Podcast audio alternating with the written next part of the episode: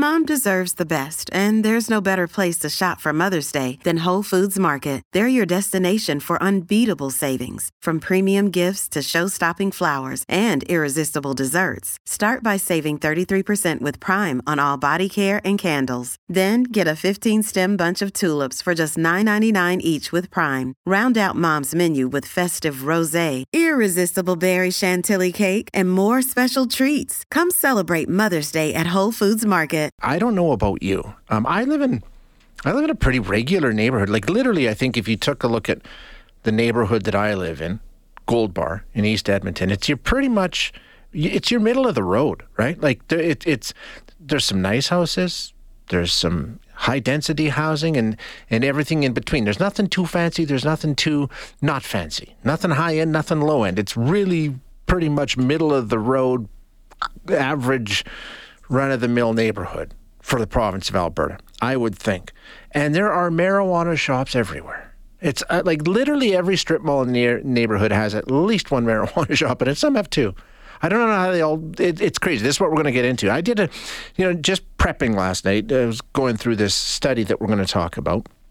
And so I decided, you know what? There seems like there's a lot in my neighborhood. So I just went on to Google Maps and I put in cannabis stores, right?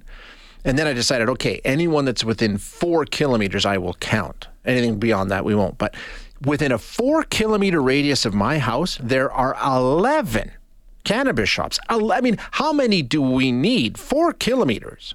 You can walk there in a half an hour. You can walk to 11 of them within a half an hour. It's craziness. Um, only one or two have seemed to have shut down, though. They all still seem to be going. I don't know how, how they're doing, but that's what we're going to talk about because it's been almost five years now since we went legal with marijuana.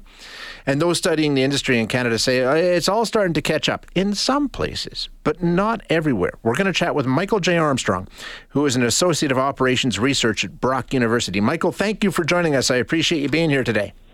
Thank you for inviting me. It's a interesting study that you conducted here. And like I say, I think we've all noticed it. I don't know, depending on where you are in the country, but here in Alberta anyway, literally every strip mall has a cannabis shop. I mean, is it unusual? Is it is it the same across the country or are we an outlier here?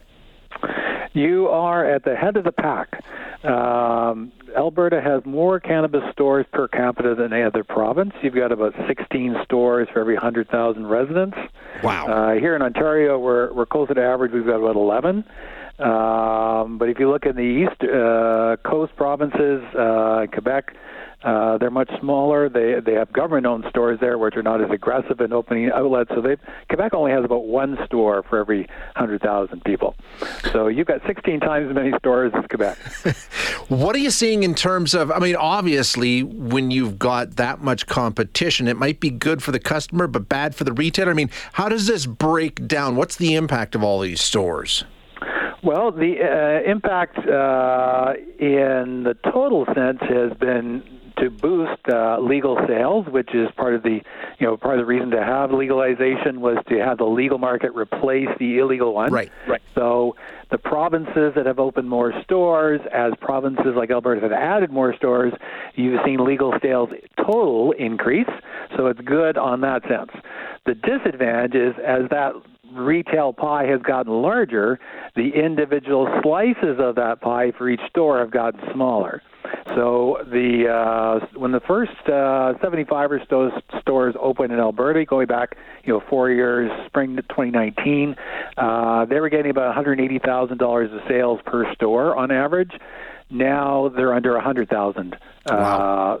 sales per store on average, and that makes making it increasingly tough for those stores to cover their costs and stay in business. Of course, it is. Absolutely makes sense. What about you know some of the places um, that don't have that kind of uh, frequency of cannabis store locations? Obviously, they're still selling, but their margins are going to be better. I would assume.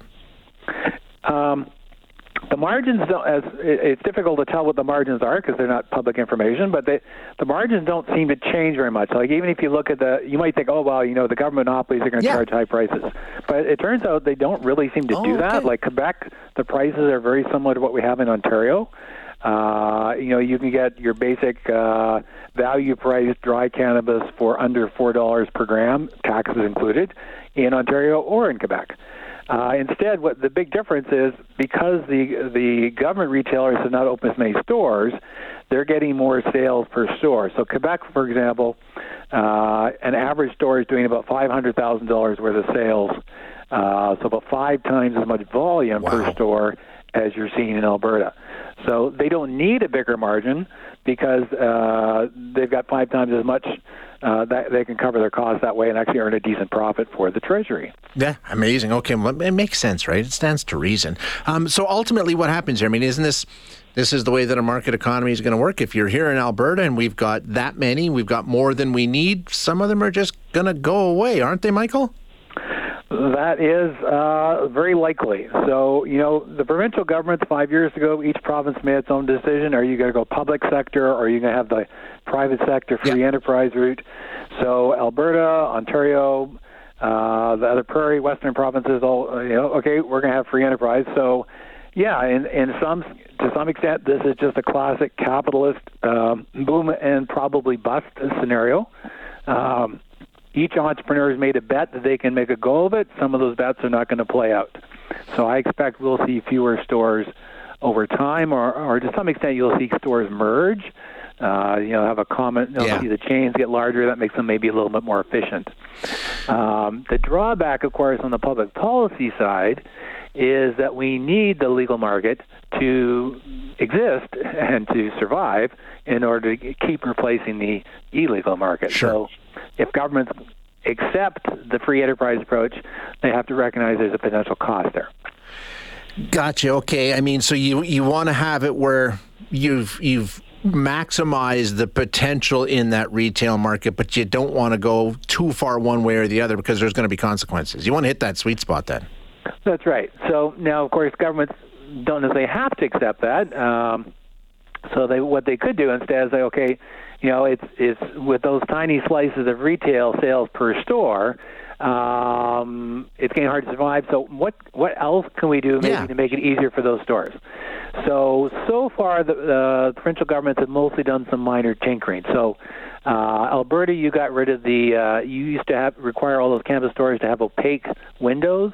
Yes. Uh, you got rid of that rule. It makes the stores a little more open, a little more friendly from the street. Uh, not a big deal, but okay, that's a small small help. Um, here in Ontario, uh, our provincial uh, cannabis wholesaler is reducing its wholesale prices uh, by about five percent starting next month.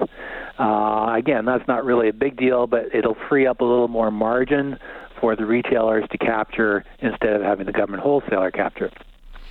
But I think you're prob- we're probably going to need some bigger changes if we want more of those stores to survive. Uh, so one possibility would be to say, well, you know, why do we have to have standalone cannabis stores? You know, uh, Yeah. most most people don't buy their cigarettes in a, cig- in a tobacco store. Those are really scarce. But you buy cigarettes someplace else that happens to sell cigarettes along with groceries or along with whatever. Um, so maybe you could start letting cannabis stores sell other products. So you know, Alberta has uh, 600 and some cannabis stores. Maybe you need 600 locations, but do you need 600 stores that sell nothing but cannabis? Uh, the example I use here in Ontario, where we have uh, 1,700 stores, uh, is to say, well, you know, in Ontario there are 20,000 different places you could buy a beer. If you think about all the stores that sell beer and all the, the restaurants that sell Yep. beer and the bars that sell beer, there's 20,000 places. But there's only 400 beer stores. There's only 400 places that actually specialize in selling beer. Everybody else sells beer along with something else. So the beer doesn't have to make all the profit. It just it just contributes to it. So that's an option, but of course that will require legislative changes. Gotcha. Makes sense, though, right? I mean, those kind of things to be looked at. Michael, it's an interesting study. Thank you so much for walking us through it. I appreciate it. My pleasure.